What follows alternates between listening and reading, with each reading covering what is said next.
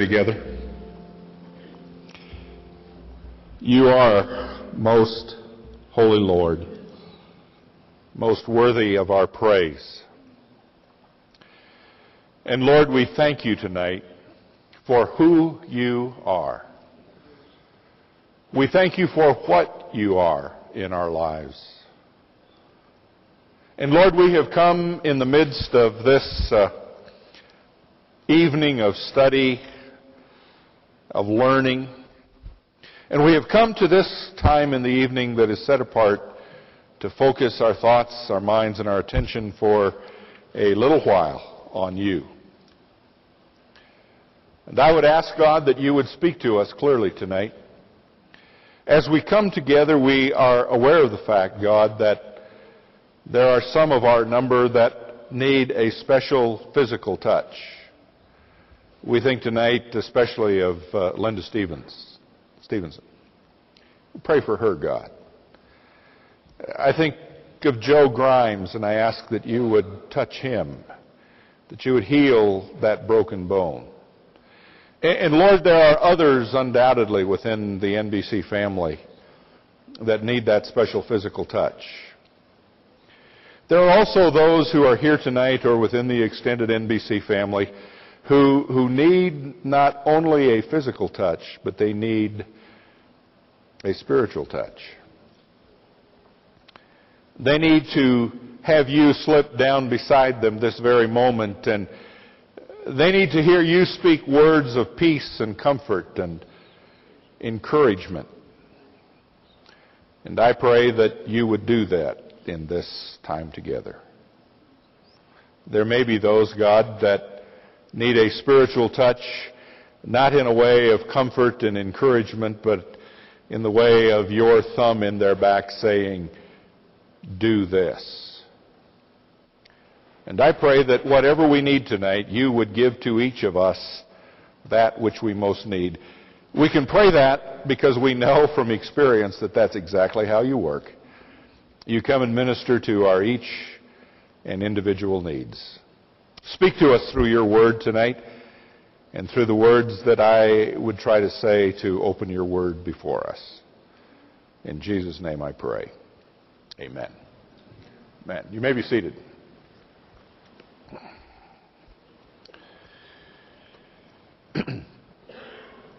uh, I realize that I'm uh, of an older generation, and the longer I go, it seems that I'm of a much older generation. So I just want to be sure that uh, you're going to understand my first little illustration and question tonight. Uh, how many of you have ever played hide and seek? And if nobody puts up your hands, I'm in deep, deep trouble. Okay, all right, good. You're, you're going to be with me at least at the start, okay? How many of you have ever played hide and seek with a little kid? You know, the kind of kid I'm talking about who, when you get to that moment in time, they, they don't understand the purpose of the game. And when you get to that moment in time and say, ready or not, here I come. What do they do? They say, here I am, here I am, find me, find me.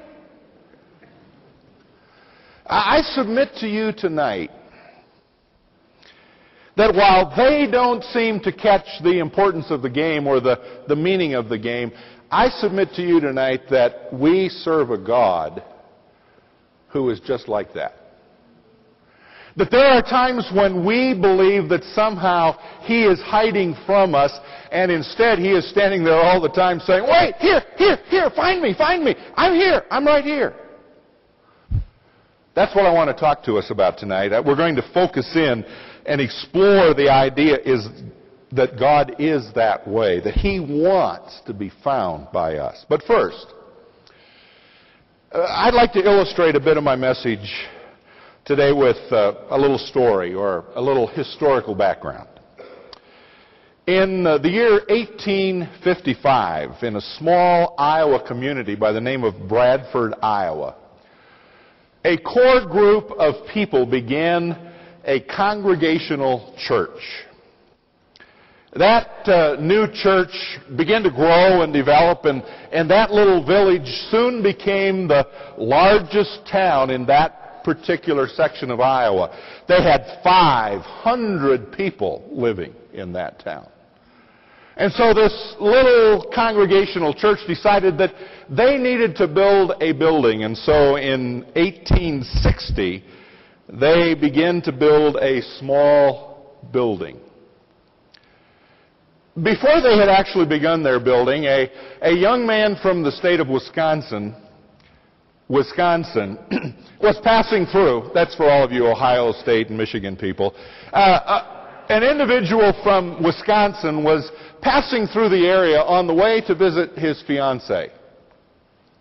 While he was visiting his fiancee, he, uh, he stopped at this little village of Bradford and wandered through a wooded glen.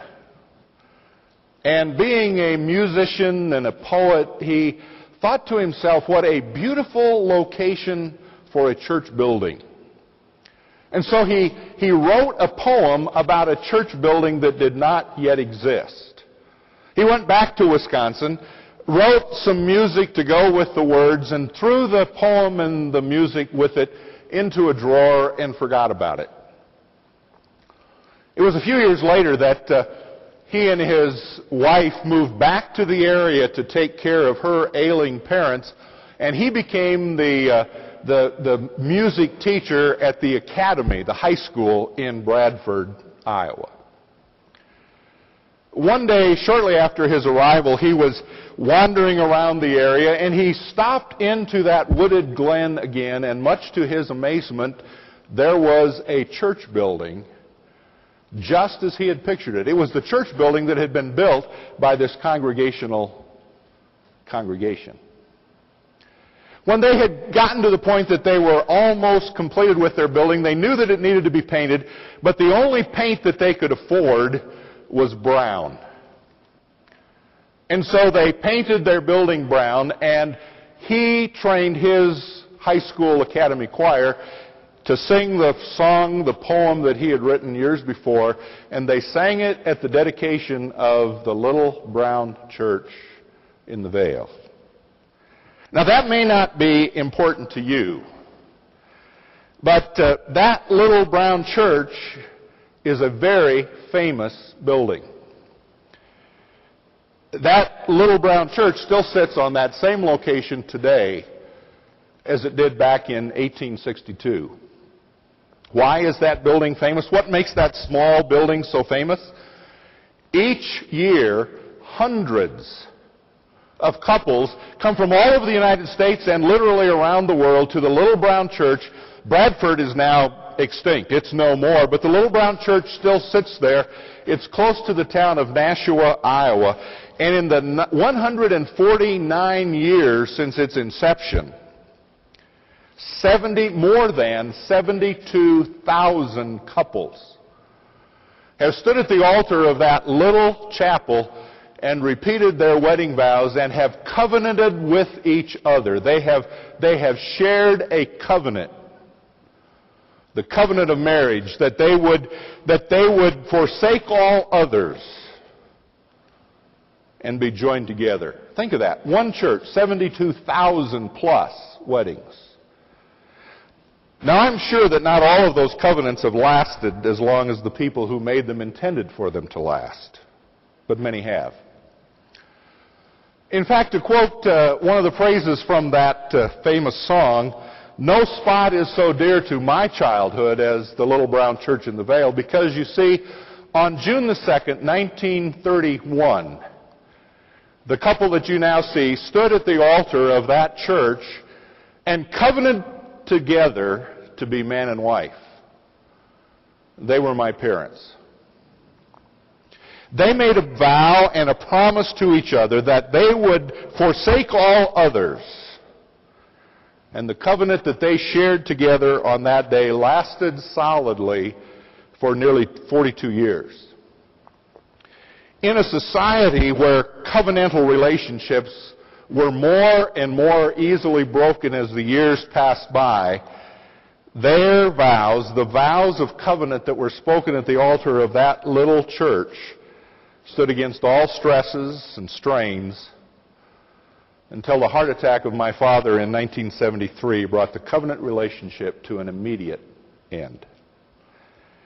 That couple, though, my parents, felt that that covenant relationship was very, very important. Now, let me tell you now about another covenant relationship.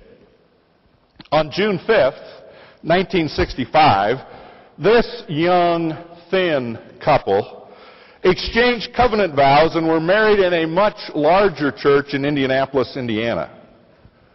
Thus far, through trials, tests, stress, and strain, those covenant vows have lasted for over 39 years. On that June afternoon, that couple promised in making that marriage covenant that they would love, honor, cherish, and yeah, I think even the word obey was used back then, until death parted them. Through the years, they have had numerous opportunities to renew those vows and that covenant relationship. That thin young couple now looked like this, with their family of four children, one son-in-law, and one granddaughter. Well, actually, as of 9.09 p.m. last night, that couple now has two granddaughters, but that's another issue.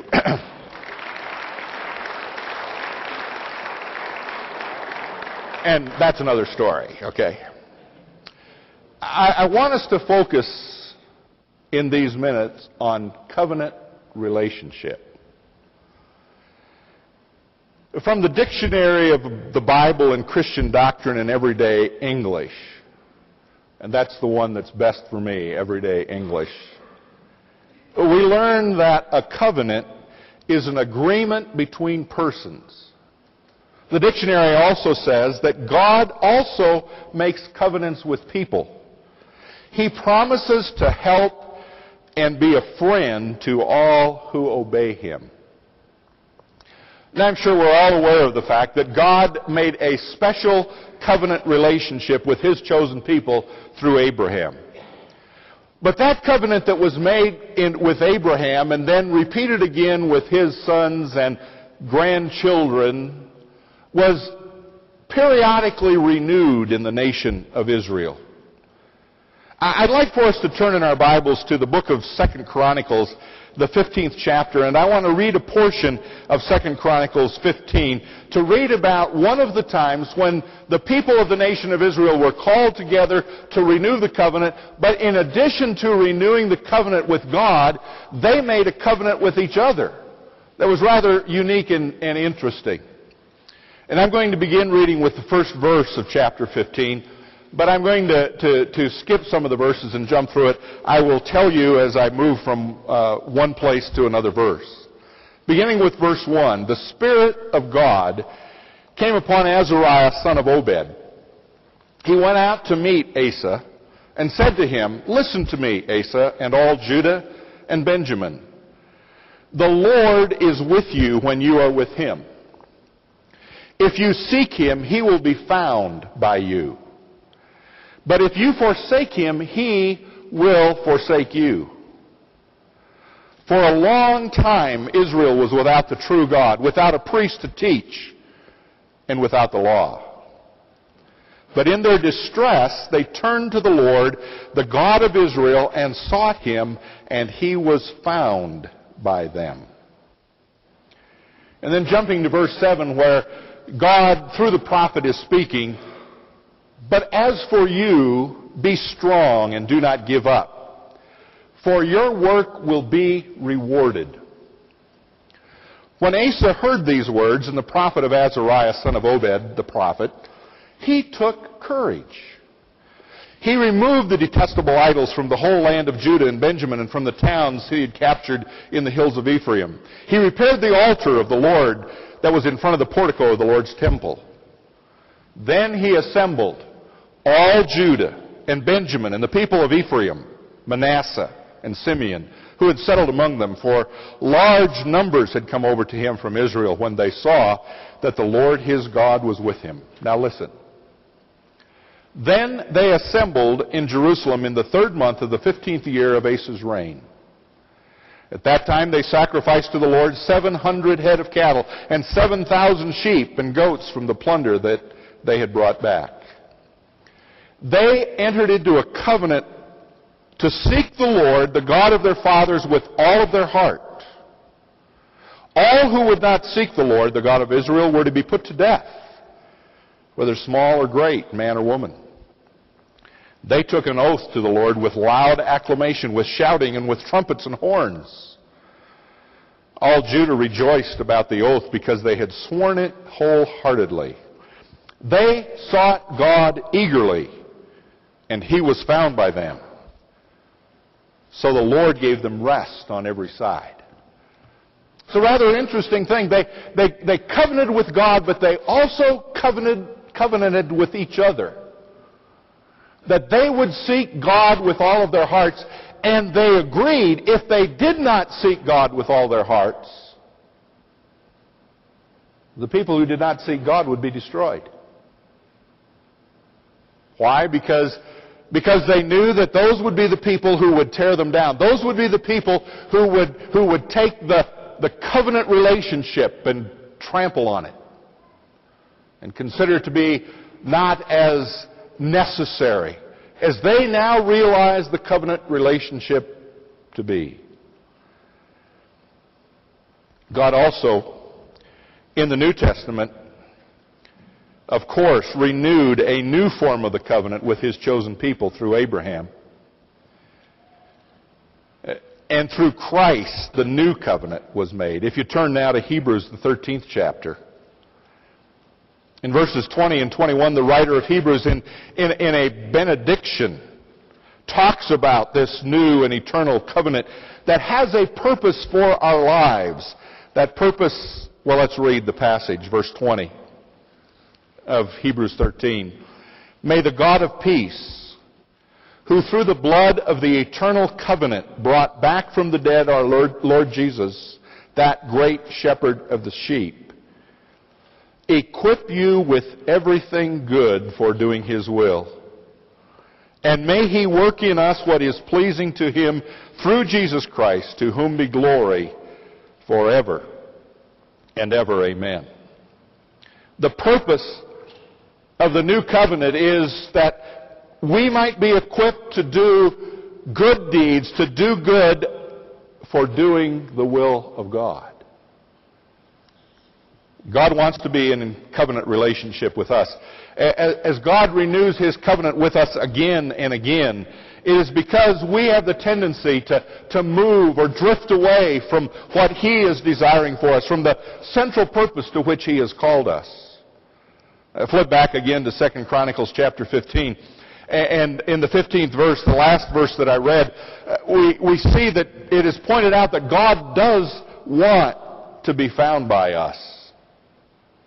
When we realize that that drift has occurred, or that shift in our purpose and our vitality for Him has faded, He wants us to come back into covenant relationship with Him. This summer, as I was reading through Second Chronicles in my devotions, I, I was uh, was reading a portion of it in the Message, and I came to this 15th verse, and I was struck by Eugene Peterson's translation of this verse, which says, "Anticipating the best, they sought God, and He showed up, ready to be found." I am, find me. That's the God we serve. When we get discouraged, when we get stressed, when we get down, God is there saying, Here I am, find me. We may think He is hidden, but He's not. Well, so what's the point of all this? What's the, the practical application? Let's talk in closing about a bit of how this applies to you and me here and now. I suggest to you that we here at Nazarene Bible College, together as the NBC family, we are in, we are in covenant relationship with God both individually and corporately. Individually, I want to I want to speak to each of you personally right now. Uh, studies are very, very important. That's vital. You're here to prepare. God has called you here. You are here. But let absolutely nothing stand in the way of a white hot, fervent relationship with the Lord Jesus Christ. Be in that covenant relationship with Him. Individually, you must have it if you're going to make it through. Covenant with God that you will do whatever it takes to accomplish that which He has called you to accomplish. But we're also in covenant relationship with God as a group of people. The way we live individually affects the relationship we have with each other and the relationship that this group, the NBC family, has with God. Long ago, Reuben Welch, who for years was chaplain at Point Loma, observed that we really do need each other. Last week during, during opening convention, Renee minded, Renee minded, excuse me, Renee reminded us. How does that? Okay? Renee reminded us of that verse in Hebrews that said, let us consider how to spur one another on to, toward love and good deeds. I, uh, I looked again at the King James translation. The King James translation of that verse said, let us provoke one another. I'm afraid sometimes we are pretty good at that. Let us provoke one another. Not to become frustrated, angry, bitter, turned off, turned away. Let us provoke one another to love and good deeds. We are in this together, folks.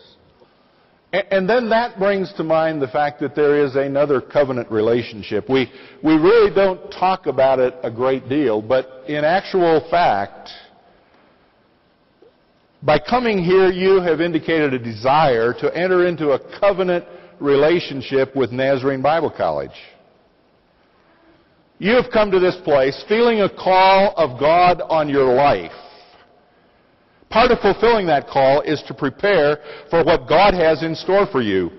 When you come to NBC as students to enroll, to sit here in our classes, to enjoy the warmth of the fellowship, to, to feel the Spirit move in the chapel, you are enjoying a covenant relationship. And while I probably am exceeding the authority that I have, uh, at least when I said what I'm about to say this morning in chapel, Dr. Sanders was here and he nodded, so I guess it's okay. As administration, as faculty, as staff, we covenant with you to help you accomplish that which God has called you to this place to accomplish. It's a covenant relationship. It should be one that is not easily broken. It should be a relationship that on our side of the equation is one where we will do absolutely everything that we possibly can, both, both personally, individually, corporately, spiritually, educationally, everything that we can to help you as students accomplish what God is calling you to accomplish and on your part, that covenant relationship means that you will invest your time and energy in doing everything that you possibly can to take the greatest advantage of this place. Of the relationships that can be formed here. Of the support that you can find both from other students and from faculty, administrators, and staff there will be many opportunities to walk away from this covenant relationship. There will be stresses that will arise that will cause you to question the need to stay in this covenant. There will be trials that will come that may even cause you to doubt whether or not you should have come in the first place. But I want to stress to you the importance of maintaining this covenant. Just as those married couples that I showed you earlier entered into covenant that would last until the completion of life, I want to joyfully invite you to enter into a covenant relationship that will only be completed as you have completed this phase of preparation for what God wants in your life. Just as Sharon and I have stood before altars of the various churches where I have served as a pastor and renewed our covenant vows from time to time, and just as the Israelites needed to renew the covenant relationship from time to time, I encourage you to continue periodically to renew and revitalize your covenant relationship with God, your covenant relationship with each other, your covenant relationship with this educational institution. And if we do that, God will help us to do things we can't even begin to imagine. Thank you.